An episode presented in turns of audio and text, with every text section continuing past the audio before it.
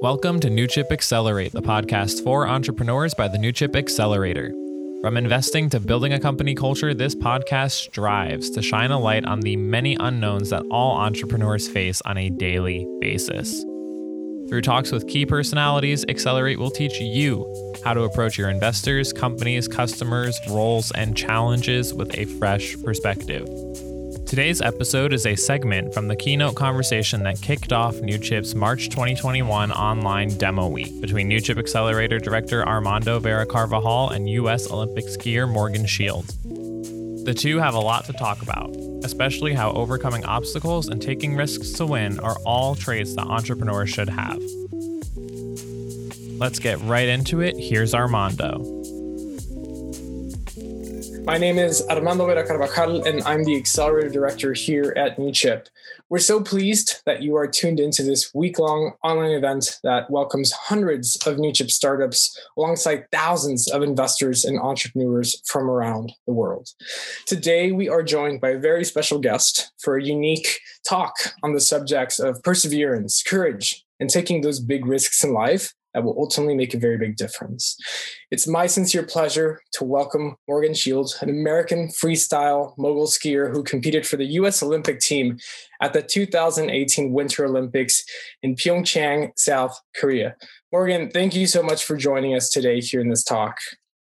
Thank you so much for having me. I am so excited to do this and be a part of this. So thank you for the invitation. Absolutely. Absolutely. such a pleasure to, you know, I know you're incredibly busy. You just got out of a training camp for the past week or so, and, you know, you're just all over the place. So we're so honored to have you here.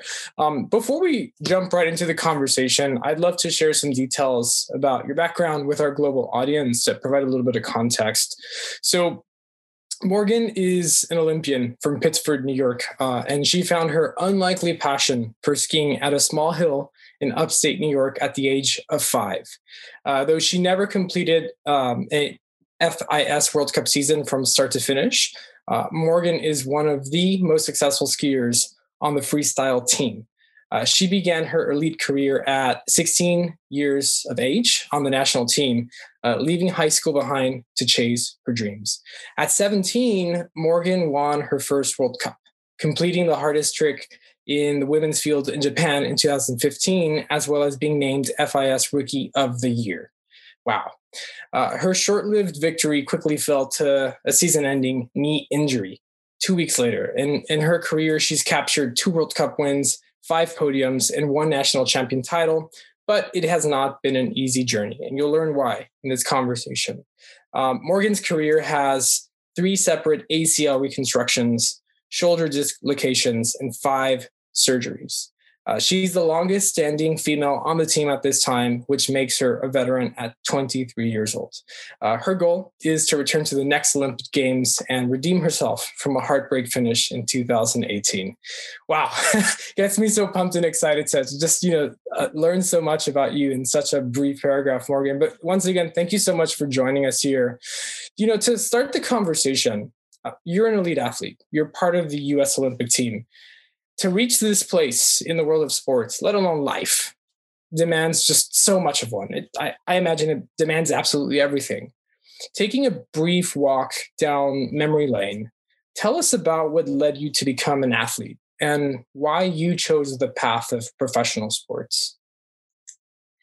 That's a good question. I don't really get to think about that a lot, but uh, I was one of those kids growing up that always had to be doing something. And I think my parents saw that. Um, my dad was a triathlon or triathlete, and he competed in the Ironman like uh, circuit for almost 30 years. I got to see him go to the World Championship in Hawaii twice. Um, so having him as a role model, uh, I was able to kind of picture what it would be like to be a professional athlete and do something along those lines.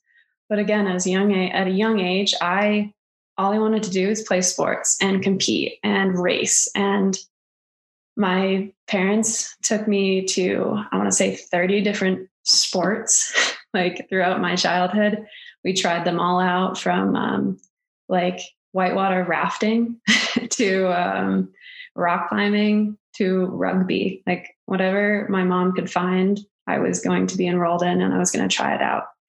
And skiing was that one sport that came into my life and I knew I couldn't live without it. I just felt like a new person even at like nine ten years old i was like that's what i want to do that is what i want to do with the rest of my life um, i never knew it could be a career though i thought it was just going to be a really fun passion and um, something i was going to be able to like compete with my friends with as a hobby and quickly i learned that i really wanted to do it as a lifelong adventure and uh, somewhere along the lines in upstate New York, I was like, yeah, I guess I could go to the Olympics. Like that seems pretty cool. So um, yeah, here we are like 10 years later and I got an Olympic title and or Olympic participation underneath my belt.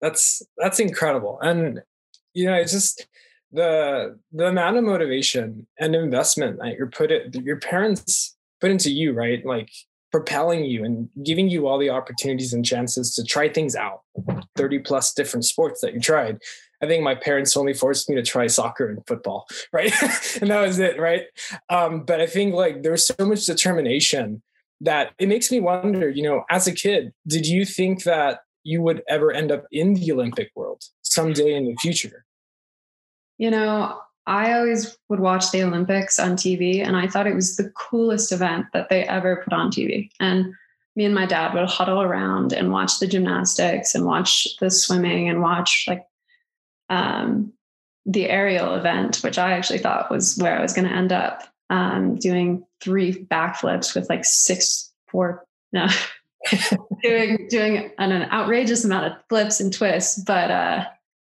I never thought it was a reality or could be a reality because of kind of where I was and where I lived and the opportunities that I would miss out on almost. Because um, you don't really hear about skiers coming out of upstate New York. You hear about the next um, Mikaela Shiffrin coming out of Burke Academy, who has been in the program for years and years and years. And I was at that time a weekend skier. I would go up and ski from 10 a.m. to 3 p.m. and Saturday and Sunday. And that was it. Like my parents would drag me down to the hill um, or take me to the hill and then try and drag me off the hill at the end of the day. And that was like a hobby at the time. I just never knew at that point in my career where it would ever take me. So, no, I don't think I would ever say I was aware of the possibility of going to the Olympics. I just knew that it would be very cool if I could do it. Um, but I'm very glad that I didn't think it was impossible. Mm-hmm. No, I, I think that's the important part yeah. that you didn't think it was impossible. You mentioned earlier, and it really caught my mind. Um, after trying, you know, so many different sports, you you finally tried skiing, and you somehow knew that that was like your soulmate sport, right? Tell me more about that. Like, how did you know that that was the sport, and what did what was it like in the moment for you? So, I think I knew that skiing was my passion. Um, I think I was in second and third grade, and this was pretty young, but I had done something on the way to school in the car, um, gotten an argument with my dad, and he wanted me to uh, behave or just stop yelling. And he said, Fine, we're not going to skiing or we're not going to practice this weekend. And I remember feeling crushed. Like I, I couldn't even get out of the car to go to school because I just, uh, the only thing I was thinking of is not skiing at that point. And my insides felt like they were pulled out of my stomach. And at that young age, I was just like, no, no, no, no. Like, I, what do I need to do to be able to ski again? Like, what can I do in this moment to change that so that I will never, ever have skiing taken away? And I think that set me up for the rest of my life um, because I have had moments like that with injuries and um, people telling me, no, you can't ski today because of um, obstacles and being, and just feeling that same feeling of, uh, or having that same feeling of just helplessness. And that's probably why I have um, this crazy need to continue to pursue this passion of skiing despite these injuries and despite these challenges. And yeah, if it wasn't for that moment and in time, I don't think my dad would have realized how important the sport was to me. And I definitely wouldn't have known. I mean, uh, that speaks to me as a clear indication of passion, right? Where you just, it, it's in your blood. You have to do it. Otherwise, as you said, you feel helpless. And it makes me think a lot about, um, you know, in the entrepreneurial world, a lot of startups, we get to meet hundreds, if not thousands of different founders and even investors who they lack that, you know, twinkle in their eye, that passion that you know, right? It's there. That if you were to take them away from their startup or what they're doing in entrepreneurship, they would be miserable and helpless, right? But then you see with people who don't have that, and you know that they perhaps don't have what it takes because they don't actually care enough about the sport. That you know, if it's taken away from them, they're done, right? And and I think in your case specifically, you need that, especially if you want to reach you know Olympic level athletics, which is very very impressive. Um, so you know, like you found this real interest in commitment and professional skiing. I'm I'm sure you had to make some very big life decisions in order to pursue your dreams. Tell me about, you know, what were some of the biggest fears and hesitations that you affronted? Um, so I guess some of the biggest fears I've had in my career were uh, are kind of along the lines of failure. Um, they resonate right in that realm of not being good enough. Uh, and I think it's a fear a lot of athletes have, especially in a performance and judging sport, um, where your success purely lies in someone else's hands um, at the end of the day. You can do as much as you want, but as soon as it comes down to that day of competition, it matters what that judge is sitting at the bottom of the course thinks. That's that's what the biggest um, biggest fear, I guess, I have is uh, not having that full control of everything in my sport. Because as, as someone who is very competitive and needs to find that next competitive edge above your um,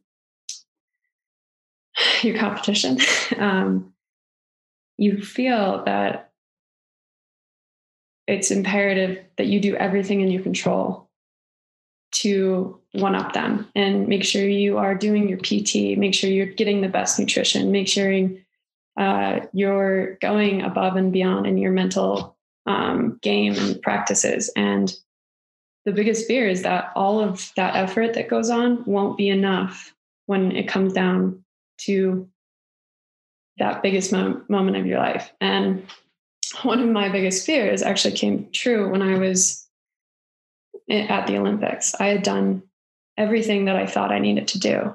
And I prepared so hard and I was so um, ready. But at the end of the day, I did everything in my power to compete and compete well. And it wasn't good enough. And my biggest fear at that point in time came true. And uh, it probably took me a good 10 months to actually get over that moment of coming down from the biggest moment in my career of qualifying third in the Olympic Games and then going into the finals and not even making the next round. It took me a long time to get over that. Um, but I am a strong believer that everything happens for a reason and that those moments that really shake you and really turn your world upside down are actually the moments you learn and become a lot stronger because of. Yeah. No, I mean that's that it's so powerful to me to hear that. Um, especially when the stakes are so high, right?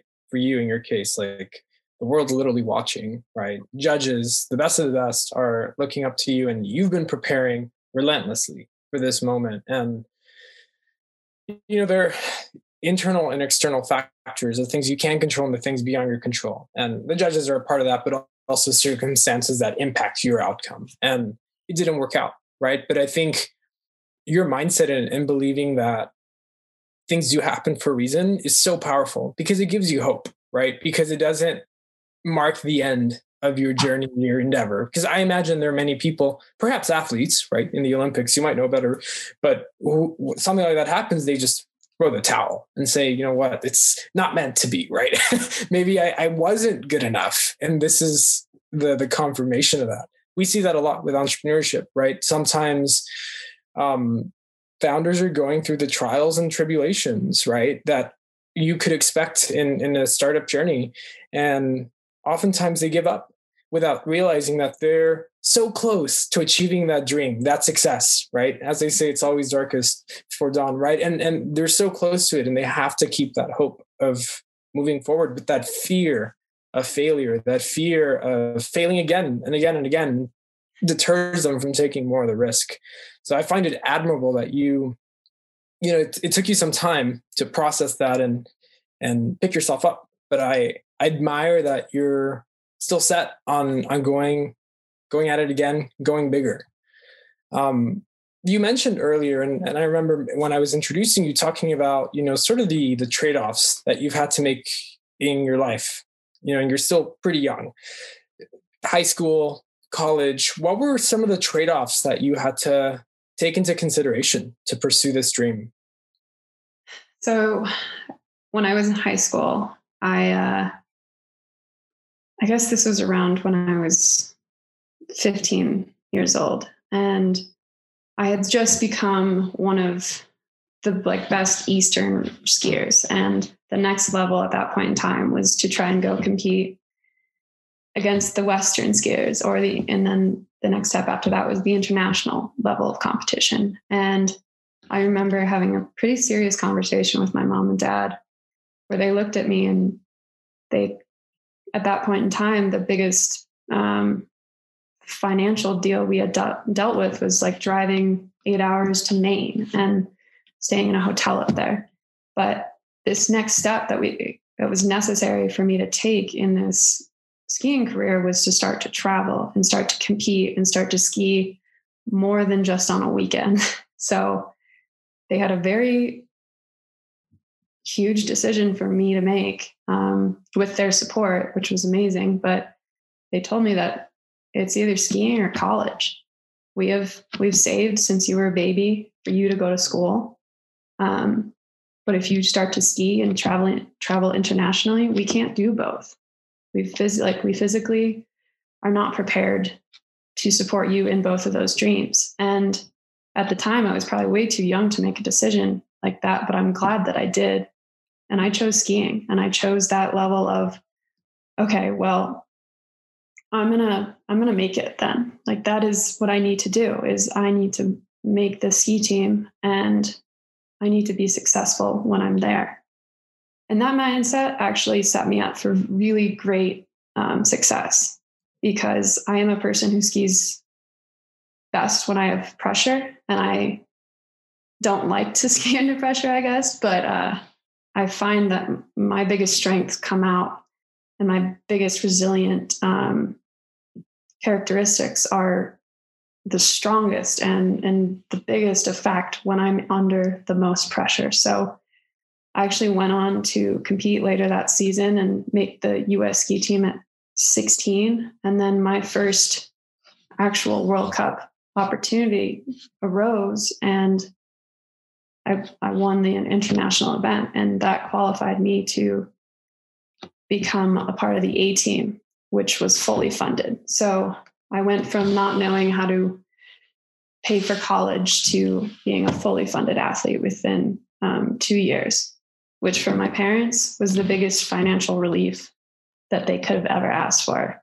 Um, they didn't expect that. I didn't expect it, but it was one of those things that I think um, the circumstances and what we decided to do in that decision really set me up to have a successful path despite the risk. That's i mean wow. That's that's so incredible and i think I, I actually i don't know if you saw but i had a sigh of relief right when you talked about that after two years you were fully funded because i imagine like even your parents had that same sigh of relief like oh you know like it worked out right and i think your story rings so familiar to me in that it resembles that that junction which most entrepreneurs must face at some point in their journey uh, as an entrepreneur right? Where they have to decide to give up their job or they have to if they're students they have to drop out of school right? To focus on this this idea or sometimes saying do i even take a job or find a job or do i just put all my bets on launching this startup? I think takes a lot of courage right? A lot of courage and and believe in oneself and abilities and naturally you're going to have a lot of the the same feelings that you, know, you described earlier fear of failure uh, you know self-doubt um, but you have to overcome that. Um, you have to accept the risks and you have to commit and i think that's something that you understand all too well right? Otherwise you know you would have just stepped back gone to the status quo and given up on your dream which i think would have been very very sad um, we need more people like you in this world so I, i'd love to know you know how do you approach taking risks in life I, I know you took this very big risk but what is the mindset that you have that's a good question. My my mindset, um, I would say, is my biggest strength and my biggest weakness mm-hmm. um, in my ski career. I focus on the good, and I focus on what I know I can control and what I know I can do well, um, and that works really well in a situation where you're training and you're just constantly trying to get better. Um, but it also takes a level of humbleness that you have to be able to retract and look at what you did really well, but still see not necessarily the flaws, but the room for improvement. And what I guess I get really caught up with is there's a level of what it takes to do well in a competition, and that can be achieved by anyone. But there's another level on top of that of what it takes to be great and win the competition. And that not a lot of people can do. Um, that comes from your pure mental ability. Uh, we see it time and time again of athletes cracking under pressure or being so good outside of the competition, but when they're put under that pressure, why does it why does it break them? And I think it comes from years and years and years of knowing who you are, mentally and how you perform and what circumstances are going to make you grow to actually be able to implement implement that internal mental strength in those high pressure situations. So my mindset is actually really focused right now on improving mental strength. Um, I have been out of competition, I think, for two years now. Um, and I have to return to competition this fall at an Olympic trial, which is going to be a World Cup. And that will be my first comp back. so for me right now, my goals and my mindset is what do I need to do to fine tune my mental um, strengths and ideas so that when I, I roll up to that competition, that I am so 110% that nothing can shake me. So my mindset is constantly reevaluating what I can do better, but also understanding that on my worst day, I'm still great. Mm-hmm. If that makes sense. Yeah, no, absolutely. And I think it, it makes perfect sense, right? That you have to have this kind of mindset if you're in the Olympic world, uh, but also for entrepreneurs, right? I've seen it firsthand so many times where you have somebody who has very clear talent and potential for whatever it is they're doing building rockets software salsa if you want um, but there is this just deep inherent self-doubt right where they they somehow at the last minute whether it's before they go to pitch investors in a boardroom or something there's that little voice that's holding them back and they're terrified right it's like maybe i don't have what it takes maybe i don't deserve to have a seat at the table um, and I think a part of that is normal, right? I think I've I've heard many times from numerous people, talented people, that um, if you don't consider yourself an imposter, you probably aren't very good at what you do, right? And and sometimes that self doubt is a good sign, right? And I think it's it sounds like you've felt that, many athletes have felt that, but you still work through it, and I think it's super important.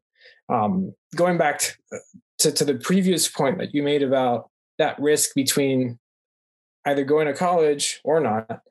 um, also reminds me of entrepreneurs, right? Taking that risk, leaving their job or whatever to, to launch that startup, perhaps with no funding, right? Perhaps they don't have rich friends and family to, to back them. They have no cushion. They have to take that leap of faith, right? And one or two years later, they may be fully funded by investors who believe in that vision. But in order to get to that point where people see that commitment, that that point where you are in the pressure cooker, right? Like you you said, like you, you bring your A game, you're at your finest moment when you're under that pressure. It's not achievable if you're not taking that kind of risk. And it's it's such a powerful story, and it's so powerful that you know you believe it, and that's something that you've been going through. Um, a little bit more about the traditional obstacles and challenges that one might have. Uh, what are some of the more underspoken yet pressing issues that athletes face today? So, I have I have this feeling that um, our world and our society has this very specific idea of who athletes are and what they do with their lives and um, even when you see an athlete on the television, it's almost like you know them. You know who they are because of what they've accomplished. And that's my biggest problem with um, being a high level athlete is you may know someone how through their competitions and through their medals and um, their achievements, but deep down inside, there is a, um, a little bit of construing that goes on to make these athletes look how great they are. Um, deep down inside, we are all just human and we are just trying to claw our way um, to victory.